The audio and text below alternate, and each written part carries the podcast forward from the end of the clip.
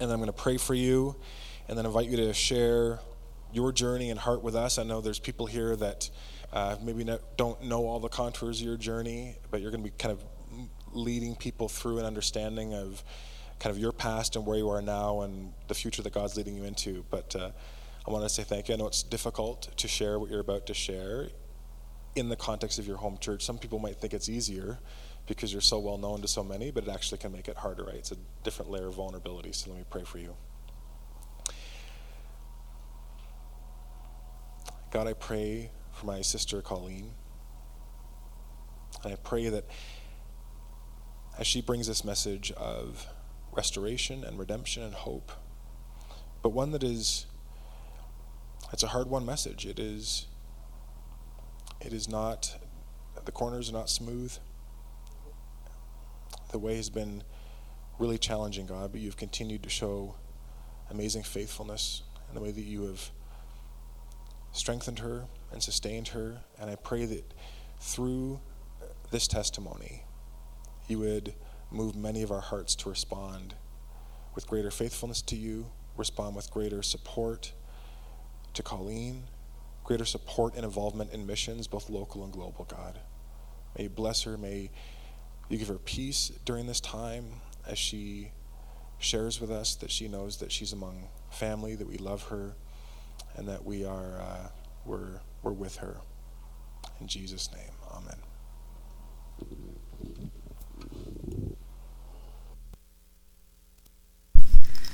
Right. Good morning. Hola, bendiciones. Um, so I am a new missionary with the Evangelical Covenant Church of Canada, and this is my home church. And I am actually really excited to share with you my journey and what God's doing. But first, oramos. Let us pray. Dios Padre, te doy gracias por esta oportunidad de compartir tu palabra.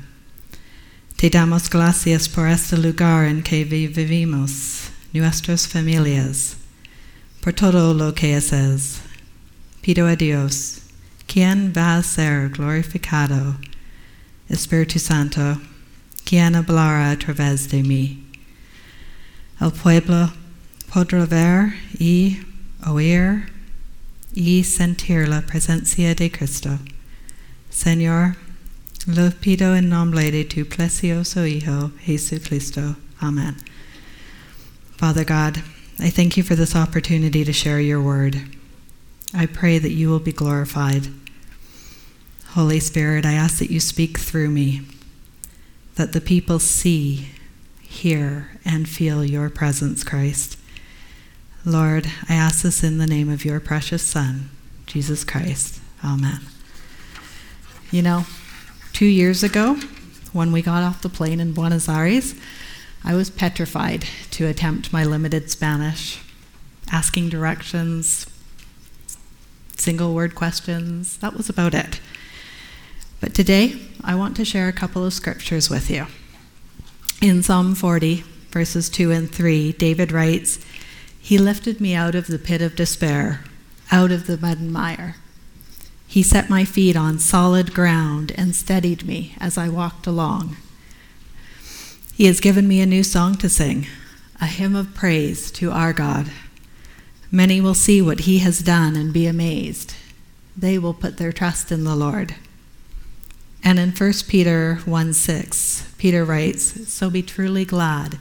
There is wonderful joy ahead, even though you have to endure many trials for a little while.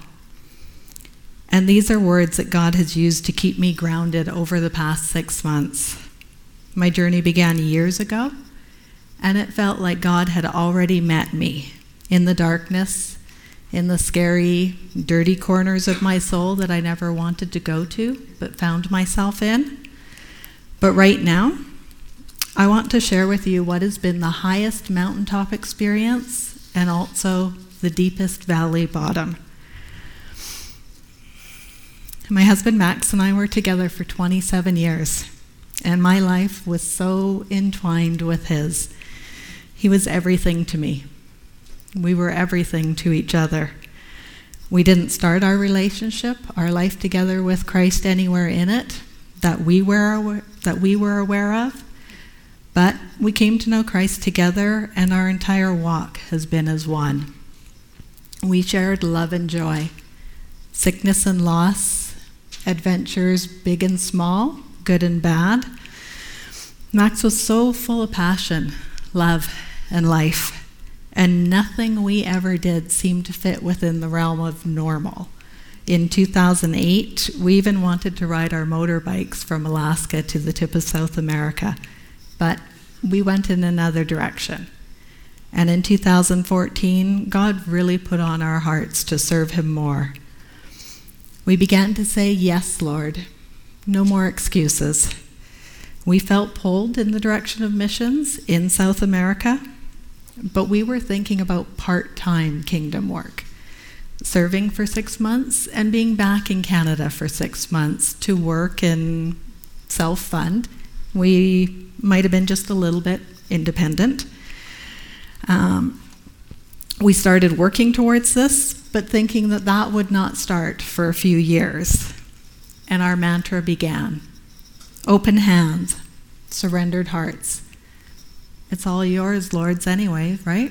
Our lives, our work, our jobs, our stuff.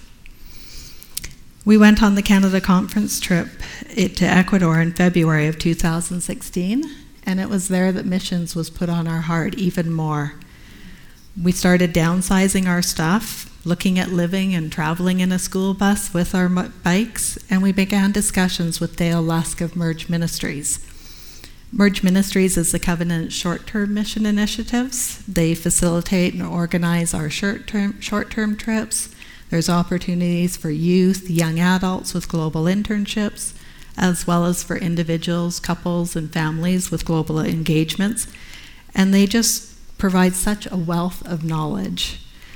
Um, we had a chance to join two different churches from the States on their short term trips in October of 2016 one in Nicaragua, one in Ecuador, back to back. And we said yes to both.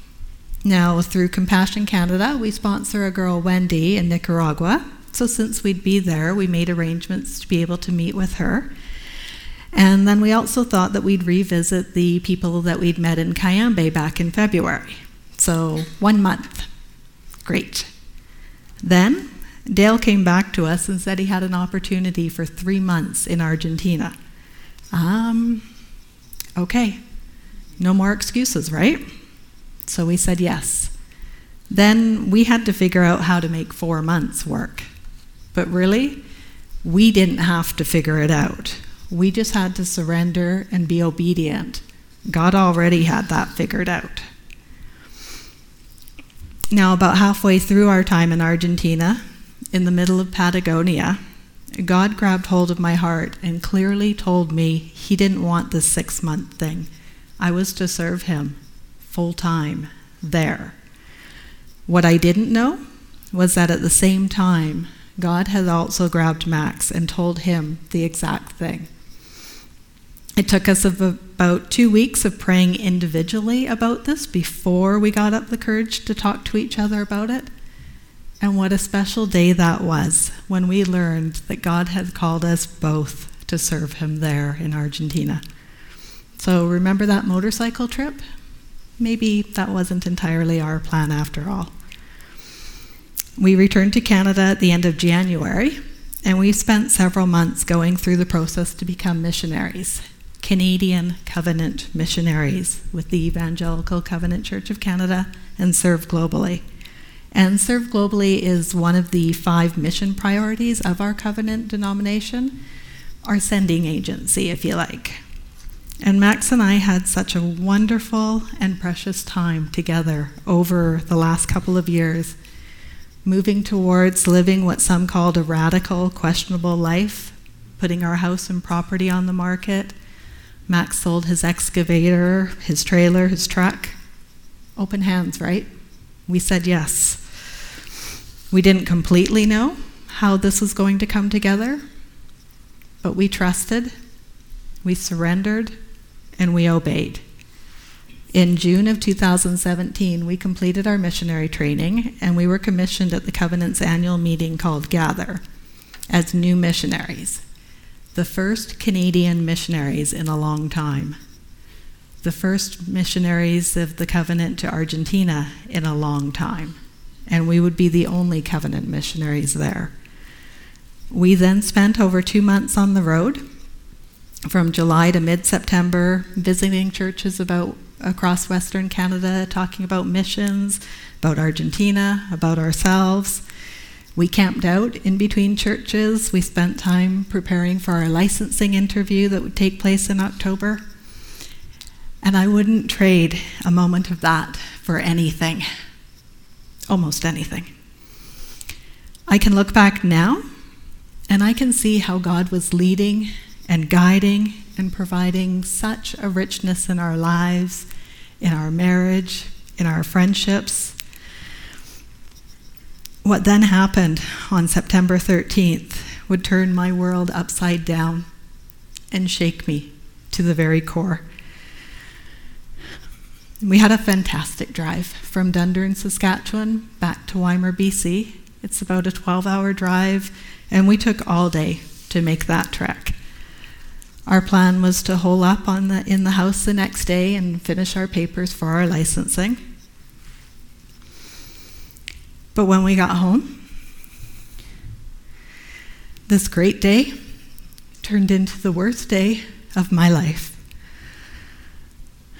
Max suffered a heart attack, and in a few short hours, I lost the love of my life.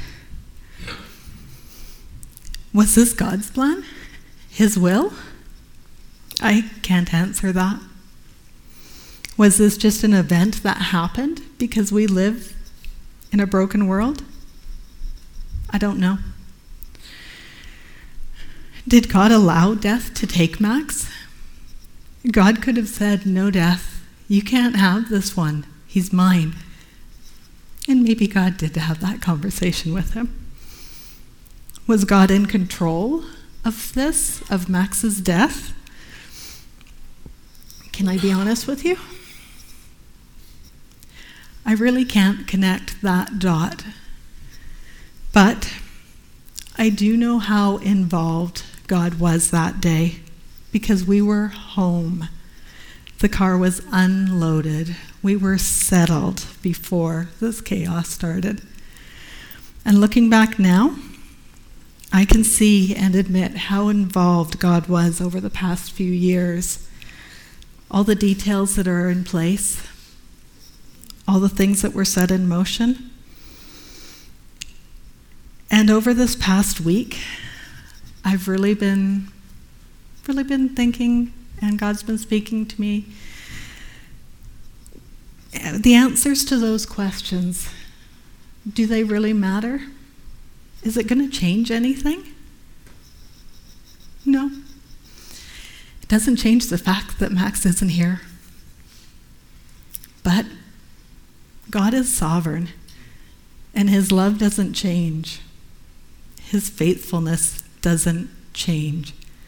So I know I'm still going to ask those questions, but I can leave them with God each time I do ask them. And the only thing that I knew at that moment on that night was that Max was welcomed home by the Father. But my world as I knew it had changed forever. And I am so thankful for everyone, for all of you that were just instantly there, caring for me, supporting me with prayers, your presence, so many things have just been looked after, and I really can't thank all of you enough. I felt so lost in the beginning. I had no clue what I was supposed to do now. And over the months, God and I have had many discussions. Mainly, it's been one sided, me throwing my emotions and thoughts and opinions to Him. What was His plan? Did I misunderstand it? Did we misunderstand it? How was I going to live this life? How was I going to move forward? I didn't know I could live a life without Max. I didn't know if I wanted a life without Max, but a good friend challenged me. I would never want a life without Max, but was I willing? And while I couldn't even wrap my head around this life without him, I was willing. And every day was and continues to be stepping forward in faith, believing in the unseen, trusting God, surrendering fully again and again, and then obeying and responding. The house stayed on the market. That was a decision that we had already made, and to move from that was a huge change. And there was still a peace about that decision. Moving forward with the sale felt right in my heart, even though I didn't know a thing past that. And I give praise for God's hand on the sale of the house, from how the offer came together, the details that were in place, to the people that came to repack and do dump runs, donation runs, everything. I've got a huge mantra of scripture written on post it notes. They're up on mirrors, they're with me, they're everywhere and they are what keep me focused on Christ. They are the ropes that I hang on to that prevent me from falling into that dark abyss. And through the first month after losing Max, I was camped out in Psalms, still am to some degree, but especially Psalm 40. I was fully face down, buried in the mud and mire, but I am grateful to have a compassionate, patient Father who keeps lovingly picking me up A few times kicking and screaming, but he picks me up and he sets me on a firm foundation. He steadies me. And this foundation has given me the solid reality to keep going in life, to continue in God's will. The fact that He has to steady me reminds me constantly that if He has to steady me, it means that things are going to be rocky, wobbly, maybe a little bit stormy. And it also tells me that in order for Him to steady me, I have to be leaning into Him and hanging on tightly, constantly. In Isaiah 41 9 and 10, I hear, I have called you back from the ends of the earth, saying, You are my servant, for I have chosen you and will not throw you away. Don't be afraid, for I am with you. Don't be discouraged, for I am your God. I will strengthen you and help you. I will hold you up with my victorious right hand. And one evening, sitting on Max's bike and just crying out to God, I don't understand your plan, your will. I don't agree with it.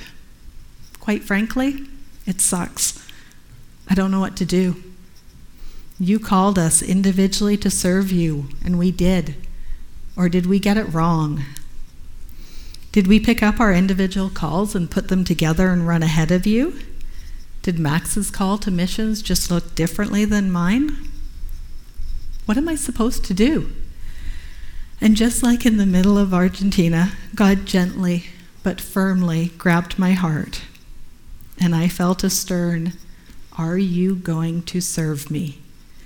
And I had this vision of a kid throwing a temper tantrum because I wasn't getting it the way I wanted it. Things weren't going the way we had planned it. And I had to stop and say, Yes, I'm going to serve you, but I don't understand how to serve you now.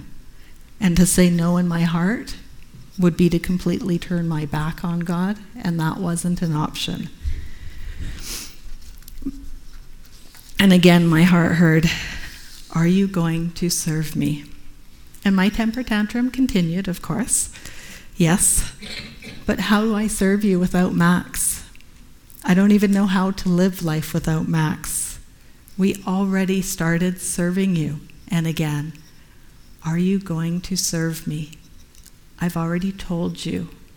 Why do you keep asking me? And the sense of calmness and peace came over me. And I got off the bike and I walked around the house going, okay, okay, all right. Still didn't know what it would look like, but surrender and obedience. And now looking back, There is such an importance to our individual call. I don't know if any of you can relate to this, but I am a person that likes to have A to Z all figured out. Right now, I'm learning to know what T is, and when God needs me to know what D and M and Q are, He does. And I'm learning to be okay with that.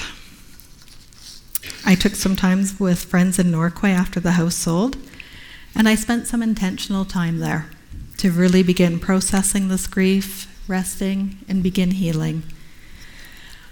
This has been an intense time of grief, a journey, and certainly a process. I'm still in it, but the times of being face down in the mud and mire are getting to be a little bit less. And while I was there in Norquay, I was asked to share about this journey and what was coming up. And God took me back to Psalm 40, verse 3. He gives me a new song to sing, a hymn of praise. And He really spoke to me. How would people know what Christ is doing if I don't share and talk about this? So I do, or at least I'm trying to. This sharing, this being vulnerable with you, this is not something that comes easy for me. But I step forward in faith and trust. God hears my pain, my hurt, my anger and confusion, my doubts and hesitancy. I've told him many times that he called the wrong person home. He should have kept Max here for this. I've told him, I don't know if I can do this. Really, Lord? You already called us both. We already surrendered and stepped out in faith, and we're trusting and obeying your will in our lives. And I feel like you pulled the carpet out from under us and cleaved us apart, and not gently either. And now you're asking me to step forward again in faith and surrender, to trust you and obey you, to step where I had already stepped and had my world shaken to its core? I don't know about this. But the Father understands my hesitancy and my doubts and my fears. And He tells me that there will be wonderful joy ahead. I will face trials, but only for a little while. I'd really like to put a time frame on this, but it assures me and it gives me comfort on the tough days that there will be joy ahead. This pain isn't forever. In Isaiah 48 10 and 11, he tells me that this suffering, this refining, is for his sake. I don't like it. It hurts. And I wouldn't want any of you to have to go through this. But this closeness, this intimate friendship that I have with Christ now, I don't know if I would have gotten it any other way. But I can see now that I can be glad. There will be wonderful joy ahead. And in His timing, He's opened doors for me to step through when He knew I was ready. And God has been caring so deeply for me, healing me, and even giving me hope and anticipation. And I'm excited for the future. I went to Chicago in January to the Covenant's Midwinter Conference. To say that it was intense doesn't quite capture it completely. The majority of the conversations were about Max, our journey, what had happened, and what's happening now. It was about sharing, sharing about missions, about Argentina, and for all of you that knew Max, you have to know that he would have loved midwinter. It hurt to be there without him, but it was such an encouraging, strengthening, and affirming week for me, and even a time of healing.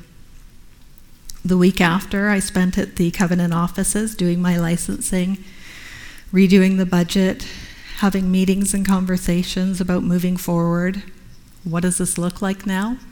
How do they support me? And the care that is being taken on so many details is a bit overwhelming sometimes, but the support is huge. I began language studies online in December, and that is going to continue in country in Argentina, where I already have friends, close friends that we met while we were there and we've stayed in contact with. Friends who are waiting for me to come, not just for ministry, but to walk this journey of life with me. They knew and loved Max. They know and love me and want to be here for me to share the memories, the laughters, the tears. And these days I am actually really feeling, not just knowing, but feeling the hope and the joy and even the anticipation and excitement of moving forward in missions to Argentina in God's will and timing. I'm one of about 125 covenant missionaries with Serve Globally who serve and support pastors around the world. I'm a licensed missionary now, and ministry will be varied in Argentina. Right now, all six covenant churches of Argentina are going through the covenant vital- congregational vitality pathway. And that's a process to engage pastors and congregations with vision and intention to be alive, faithful, and fruitful in the Spirit, to be healthy and missional. And I was again back in Chicago in mid March taking a course in order for me to facilitate and serve them through this initiative. I'm not taking anything new from North America to help or fix them. I am going. I am being sent to serve them, to serve alongside them. And while I was in Chicago, I was able to meet with my regional coordinators, Eugenio and Pia Restrepo, who were just there in Argentina. And now I have more specifics about my ministry there. On the vitality pathway, each of the churches is at a different level, and each needs and wants to make changes as they move forward. So I will be there to mentor, encourage, and support vitality teams, pastors, and leaders. I'll be able to support and serve alongside them in order to facilitate the next workshops, to support and encourage pastors and leaders in the churches. In Bariloche, where I'll be living in the south, there are two churches, and my ministry focus there will be church growth and church planting. And of course, being connected with all six churches and being a part of their communities and their outreach each church has outreach, including evangelism, outreach to rural areas of extreme poverty, children's ministry, agriculture, the list goes on. Uh, Chet is the Hispanic Training University in the States, and I've been asked to assist with administration details and helping with the paperwork as needed for people of Argentina. There's also opportunities for me to serve in women's ministries. They've already had an AVA workshop there, which is our advocacy for victims of abuse. And domestic violence is huge there, especially down in the south in Neuquén. And I'm sure that what I'm going through right now in grief will be used there too. To start, language studies will be the main focus.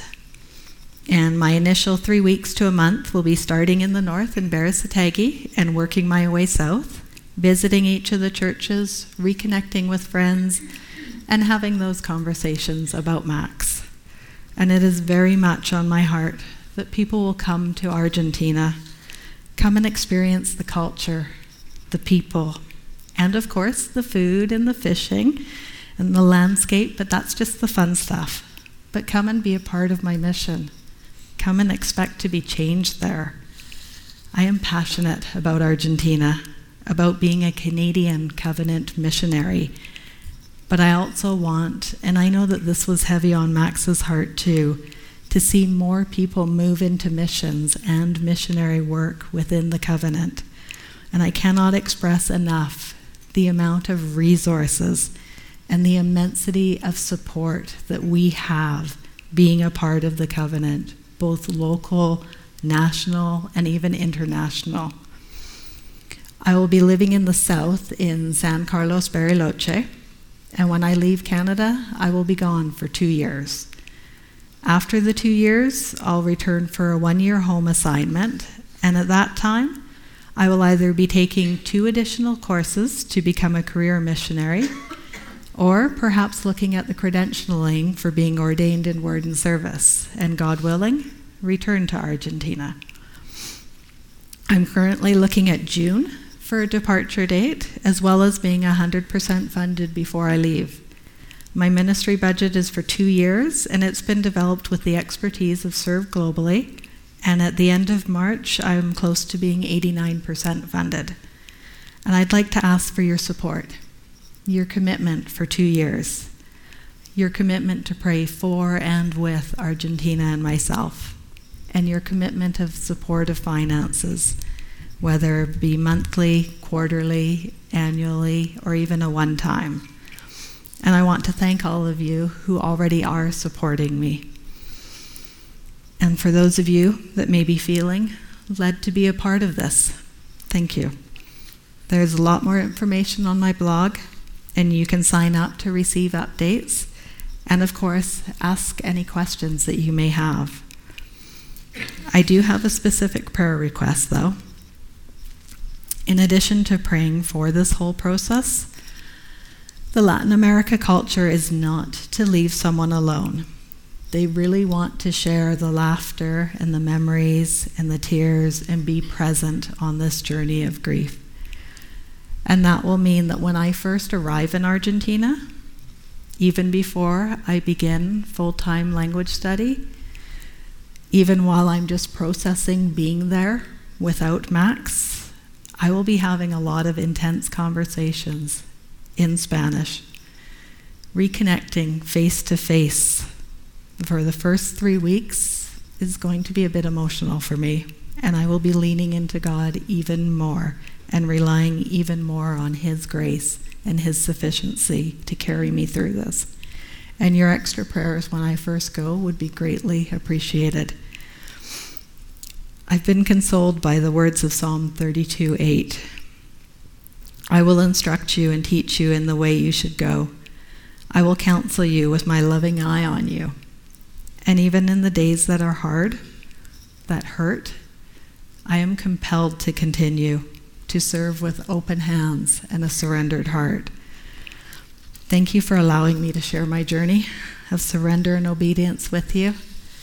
And as I close, I'd just like to take a moment and pray with you.